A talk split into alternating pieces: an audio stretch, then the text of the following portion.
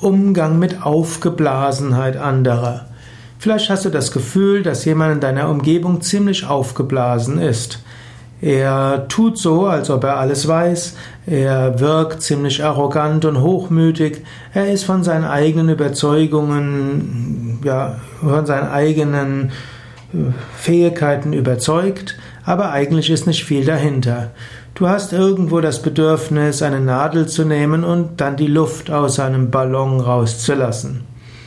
Es gibt dort verschiedene Möglichkeiten, damit umzugehen. Die klügste wäre einfach ignorieren. Der Mensch mag sich aufblasen, du musst es ja nicht weiter zur Kenntnis nehmen und du musst es auch nicht weiter berücksichtigen.